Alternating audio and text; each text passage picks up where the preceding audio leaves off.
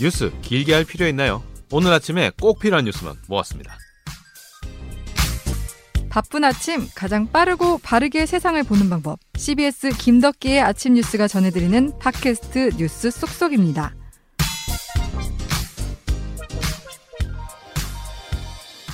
네, 꼭 필요한 뉴스만 쏙 뽑아서 속도감 있게 전달해드리는 김덕기 아침 뉴스 팟캐스트 뉴스 쏙쏙 한 주간 이슈를 좀 더 심도 깊게 살펴보는 시간이죠. 휴일판 되겠습니다.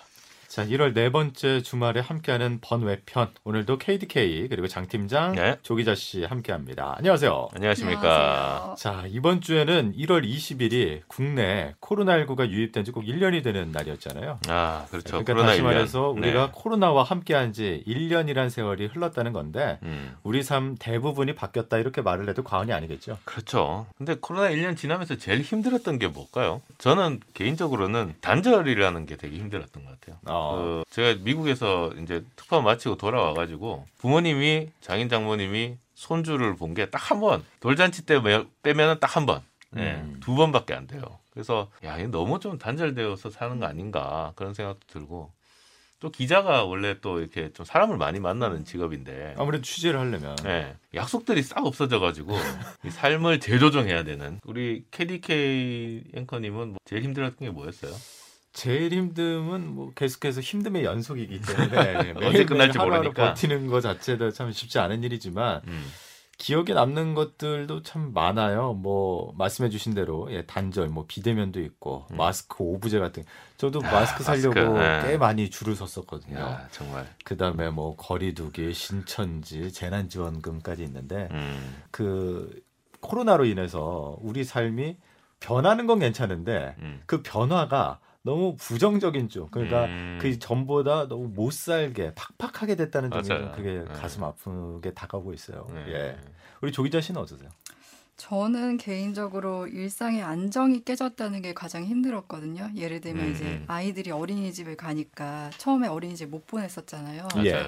저 같은 경우는 양육을 제가 하고 이제 베이비시터를 쓰는 상황에서 음. 그런 갑작스러운 상황에서 어디 도움을 청할 데가 없는 거예요. 아, 그러면 이제 연차를 쓴다든가. 네. 유연 근무를 쓴다든가 네. 그렇게 하면 되는데 이게 되게 장기화됐잖아요. 음, 그러니까 하루하루 내일 일이 어떻게 될지 모르는 맞아요. 그 네. 일상의 불안함이 아 사람이 이렇게 평상시에 이렇게 그냥 안정된 생활이 엄청 주는 편안 편안함이 있구나 음, 그때 음, 되게 느꼈어요. 네. 예. 그러니까 당장 내일 어떻게 상황이 변할지 알 수가 없으니까 아, 예측 가능성이라는 네, 게 네. 사라진 거잖아요. 사실 우리 회사에서도 확진자가 나오면서 저희가 방송사 처음으로는 폐쇄 조치를 네. 내렸었잖아요. 네. 그때도 이제 또 들었던 생각이 아, 주변에서 내가 회사 다니는 거 아는데 그러면 이 포비아라고 하잖아요. 네. 우리 가족까지도 이제 피해를 입는 거 아닌가 음, 이런 음, 생각도 들고 맞아요. 걱정이 앞서죠. 전화도 많이 받았어요. 저도 예. 네, 괜찮냐고 그런 기억들이 새록새록 났네요. 그래서 아니 그나마 네. 다행스러운 게 지금 뭐 신규 확 진자가 400명 안팎 음, 음. 혹은 300명 초반대를 유지하고 있어서 음, 지금 이제 계속해서 신규 확진자 발생을 억제하면서 내달 초 그러니까 다음 달 설 전부터 이제 백신 접종을 시작한다면은 집단 면역 형성 전까지 코로나19 상황을 안정적으로 관리해 나갈 수 있는 상황이 마련이 되는 거거든요. 참 한국 사람들이 대단한 게 진짜 이 위기 상황에서 움직이는 거 보면 정말 대단한 것 같아요. 미국 같은 경우 지금 2,400만 명 이상이 확진돼 가지고 인구 14명 중 한 명이 확진이라고 하고 예. 인구 900명당 한 명이 사망을 해서 2차 세계 대전 때 사망한 사람보다 훨씬 많다는 거 아니에요, 미국이? 아이고. 네. 그러니까 근데- 전쟁 중인 네. 거죠, 지금이. 전쟁보다 더한 거지. 예. 근데 한국 같은 경우는 지금 1년 동안 7만 명 좀 넘게 확진이 됐어요. 음. 그러니까 만 명당 한 12명? 그러니까 뭐 1000명당 한 명, 100명당은 거의 뭐 0.1명 정도 되는 수준이니까 사실 미국이나 이런 데 비하면 정말 방역을 잘한 거죠. 뉴질랜드에 이어서 뭐 OECD 회원국 가운데서는 거의 최저급이라고 하니까. 예, 한 예. 세네 번째라 그러잖아요. 진짜 위기 상황엔 정말 대단한 대한민국 국민인 것 같습니다. 근데 이제 이번 일을 겪으면서 네. 어떤 학자분은 그 얘기를 하시더라고요. 그러니까 우리가 미사대주의 같은 게 있어요. 서방 국가에 네. 대한 선진국. 환상, 어, 예. 환상이 있었잖아요. 우리나라는 왜 이렇게 못하지 이랬는데 음, 이번에 그걸 거치면서 그게 다 깨졌다는 거예요. 그러니까 음. 우리가 너무 환상만 보고 있었던 거 아닌가. 음. 그들의 실체가 이번에 되게 적나라하게 드러났다. 알고 보니 우리도 잘하더라고 이런 네, 거. 예. 그런 얘기들. 그게 또 코로나 1년이라는 그 시점이 우리에게 많은 생각들을 안겨주는 건데 네. 마지막으로 변수가 있다면 이제 변이 바이러스잖아요. 변이 바이러스로 아, 인해서. 예. 백신에 과연 이 변이 바이러스가 어떻게 대응할지 이 점을 잘 지켜봐야 음, 음. 되는데 그 우리끼리만 이렇게 변화를 이야기했었는데 사실 큰 변화를 느끼고 있는 그 세대가 있잖아요. 그렇죠. 사실 젊은 세대들이 정말 변화를 또 빨리 움직이잖아요. 이 사람들은. 그러니까 빨리빨리 또 문화가 바뀌는 것 같아요. 그래서 어, 우리가 팀팀에서 대학생 인턴이 한 분 있죠. 그래서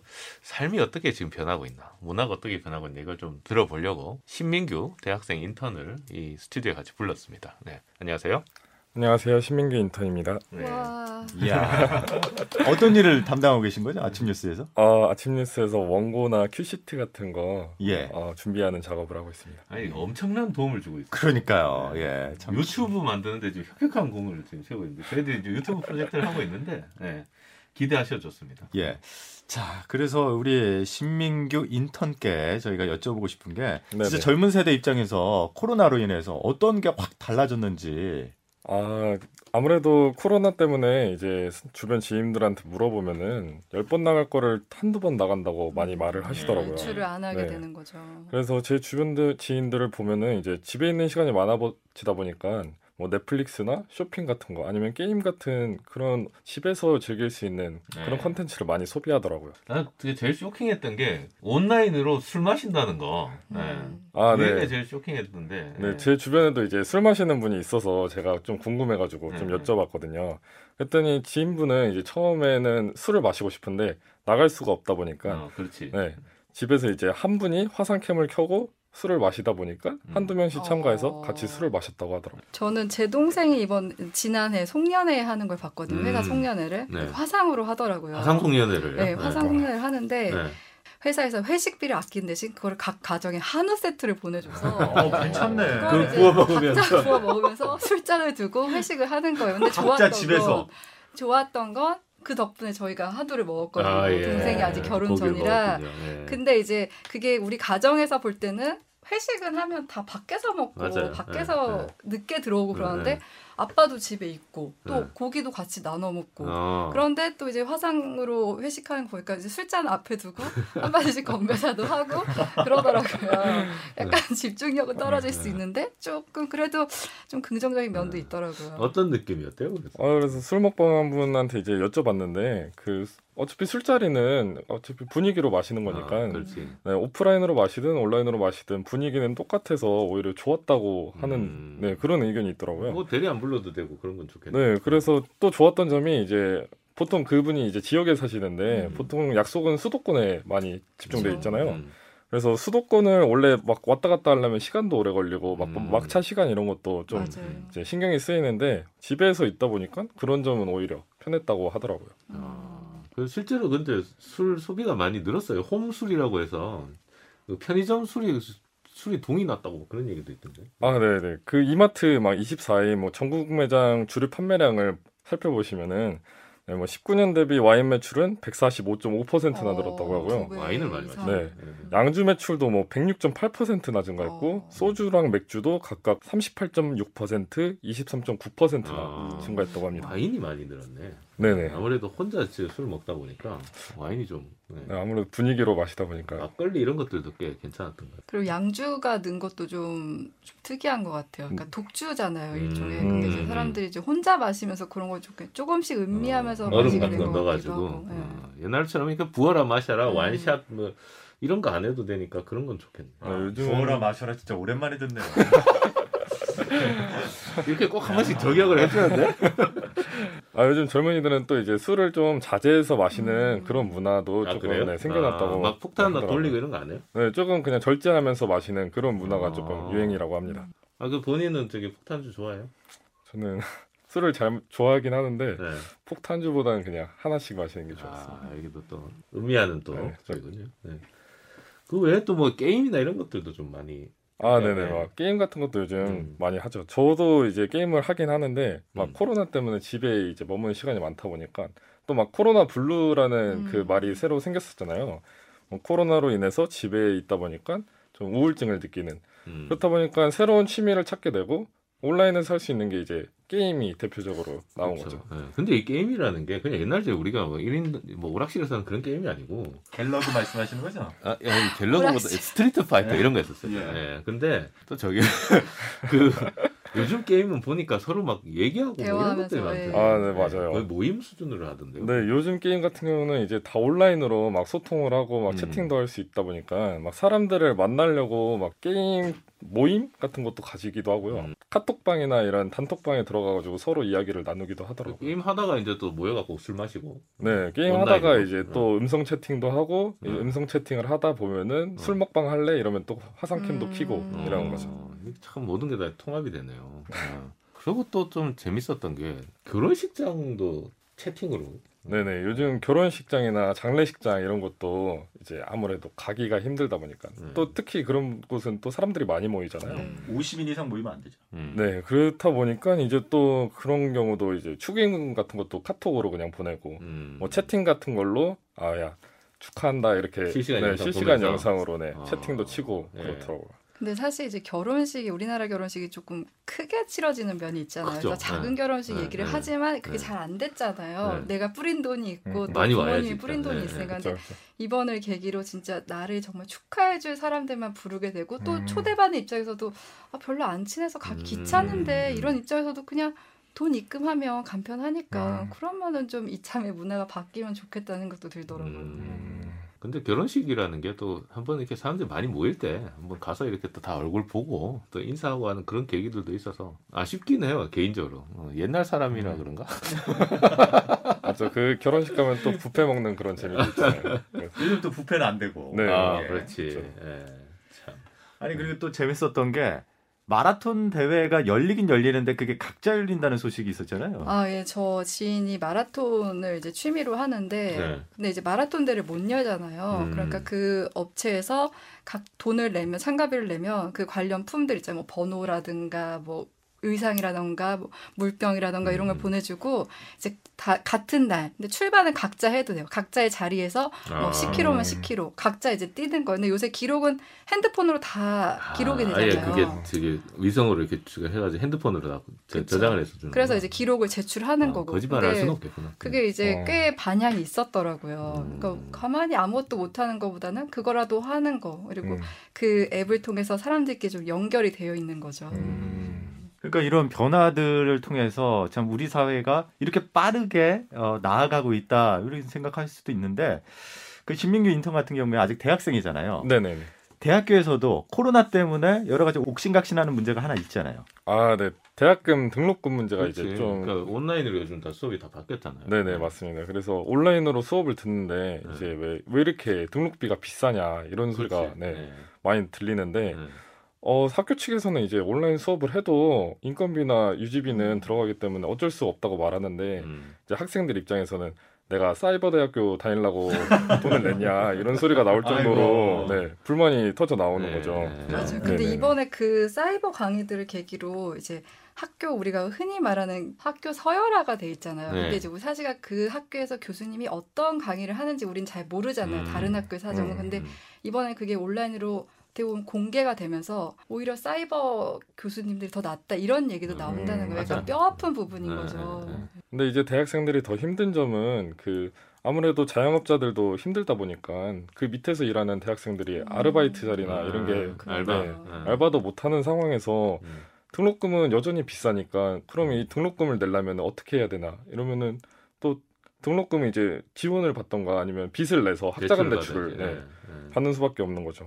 음. 근데 이제 또 대학생 같은 경우는 그 정부에서 지원하는 뭐 지원 프로그램, 뭐 음. 청년 성공 패키지 아니면 청년 구직 활동 지원금 음. 이런 부분에서 지원 대상에서 빠져 있기 때문에 조금 더 힘든 것 같습니다. 음. 어, 많이 알아보셨네요. 음. 네. 좀 많이 알아보고 왔습니다. 근데 얼마 전에 그래서 등록금을 좀 깎아주자 이런 얘기들 좀 있지 않았어요? 음. 네, 그래서 그 작년 2학기 때는 이제 1학기 때는 그런 의- 노- 논의가 없었는데 음. 이제 2학기 와서 어 이거 등록금 조금 그래도 반환해 줘야 되는 거 아닌가 이런 얘기가 정치권에서도 나오고 학생들에서도 얼마 나왔어요. 받았어요? 그래서 네, 그래서 저는 25만 원 정도, 7% 정도 아 받았어요. 25만 원. 네. 네. 약간 간에 진짜. 기별도 안 가는. 아니 네. 죄송한데 요즘 대학 등록금이 물론 학교별로 좀 차이가 있지만 대략 한 어느 정도 되죠? 지금 한 학기 평균 등록금이 한 335만 원이라고 알고 있습니다. 아, 3, 400 정도 되는 네. 학기당. 그러니까 1년 하면은 한 700에서 800만 원 정도 되는 그리고 예체능 계열 같은 게 이제 더 천만 올라가서 넘지. 천만 원 단위가 되는 어, 거죠. 천만 넘지. 근데 이제 문제는 또 이게 2학기는 그래도 평균 23만 원 정도 7%를 지원을 해줬는데 음, 1학기 때도 똑같이 온라인 수업을 진행했는데 1학기 때는 안 해주고. 뭐 안 해준 그런 학교들이 너무 많았어가지고 음. 이게 왜 다른가 이런 소리가 음. 또 나오는 거죠. 또, 또 실제로 그 미국 같은 데는 제가 지인들 얘기를 들어보면 학부모들이 소송을 지금 준비하는 데도 음. 많이 있다고 그래요. 예. 돈을 저기 반환을 해달라. 어차피 학교 못 가는데 뭐 이래가지고 소송도 하고 뭐 그런다고 하는데 우리나라도 조만간 또 그런 일이 벌어지지 않을까 그런 생각 드네요. 그러니까 동결로는 부족하다는 음. 거죠. 학생들 입장에서는. 네. 네네. 그 동결 얘기를 하셔서 말을 하는 건데 그 서울대 같은 경우도 제가 한 일주일 전인가 네. 기사를 봤었는데 1.2% 인상안을 원래 냈었대요. 어. 근데 이거를 이제 학생들이 반발을 하니까 결국 동결안으로 유지를 하겠다고 발표를 한 건데 이런 상황에서 1.2%를 올리겠다는 그 말 자체가 학생들 입장에서는 조금 그 어이가 없지. 네, 받아들이기가 힘들어가지고 네. 특히 이제 안 그래도 옛날부터 등록금 비싸다 비싸다 이런 얘기가 많은데 깎아주지는 못할 망정 올리겠다는 소리를 하니까 음. 네, 분통이 서울대는. 그나마 등록금이 그렇게 그쵸. 높지는 않은 학교 아니에요, 그죠? 네, 서울대는 그나마 구- 괜찮은데 거기서 이제 1.2% 올리는 거 문제는 다른 학교에서 또 거기서 따라서 그쵸. 뭐 1.몇 프로 올린다면 부담이 훨씬 커지니까. 그렇죠. 네. 이제 서울대가 시작하면은 다른 음. 대학도 이제 따라 하니까 그게 문제가 되는. 동결 갖고는 안 되겠다. 네. 이런 입장인 거고 네, 참 문제가 많은 것 같습니다. 아, 근데 저는 코로나 이번에 1년을 겪으면서 가장 인상적이었던 게 재난이, 그러니까 재난 앞에서 모두가 평등하지 않다는 말이 되게 인상적이었거든요. 야, 네, 그러네요. 네. 근데 진짜 실제로 왜 K 곡선 얘기 하잖아요. 음. 그러니까 점점 그 빈부의 격차가 커지고 맞아. 위로 올라가는 사람은 계속 위로 올라가고 니- 밑으로 내려가는 사람은 계속 밑으로 내려가는. 실제로 지금 이제 우리가 소위 말하는 특수고용 노동자들이나 자영업자분들은 점점 힘들어지는데 뭐 사업을 하시거나 아니면 대기업에 다니시는 음, 분들이나 음. 대기업을 하시는 분들은 오히려 지금 삼성전자도 최대 이익이 나오고 있고 막 그런 상황이잖아요. 어, 그리고 또 자산이 있는 사람들은 또 자산으로 인해 가지고 또 이제 자산이 늘어나는 효과가 있었죠. 뭐 부동산 같은 경우도 뭐 해가지고 뭐 매- 평균 뭐 2억씩 이렇게 벌었다 이런 얘기들도 있고 그죠? 네. 그러니까 그래서 음. 지난 한 해 같은 경우는 우리 앞에서도 아, 우리 막 우스갯소리를 벼락거지 얘기했지만 네. 가만히 있는데 그냥 다른 사람들은 부의 증, 증식으로 인해 나만 벼락거지가 되는 상황이 되는 아, 거고 맞아요. 네. 그리고 근데 그 양극화라는 게 주변에서 보니까 교육의 양극화도 있더라고요. 그러니까 지금 학교를 안 가니까 음. 학력 차별이 엄청 심해진다는 거잖아요. 어, 선생님들이 네. 애들의 그 능력을 확인할 수가 없는 거예요. 어. 근데 그러면 그 와중에 선행학습을 시키는 가정들은 지금 이미 많이 시키고 있는 거여서 실제로 어떤 분이 애들 학교를 안 보내니까 해서 힘들지 않냐고 물어보니까 지금 엄마들은 너무 좋아한다고 이때 지금 음. 초등학교 4학년인데 6학년 때까지 선행학습 시키는 게 격차를 목표라고. 벌려야 된다고 이때. 네, 그런 얘기를 하더라고요. 무섭네요. 근데 그 양극화라는 게 또 얘기 나오는 게 이제 백신도 얘기하잖아요. WHO에서도 얘기했지만 음, 백신이 너무 선진국에만 집중돼 있다. 격차가. 그래서 저는 이제 1년 딱 겪으면서 아, 재난이 진짜 그 격차를 더 버리는구나. 되게 그걸 뼈저리게 음, 느꼈어요. 맞아요.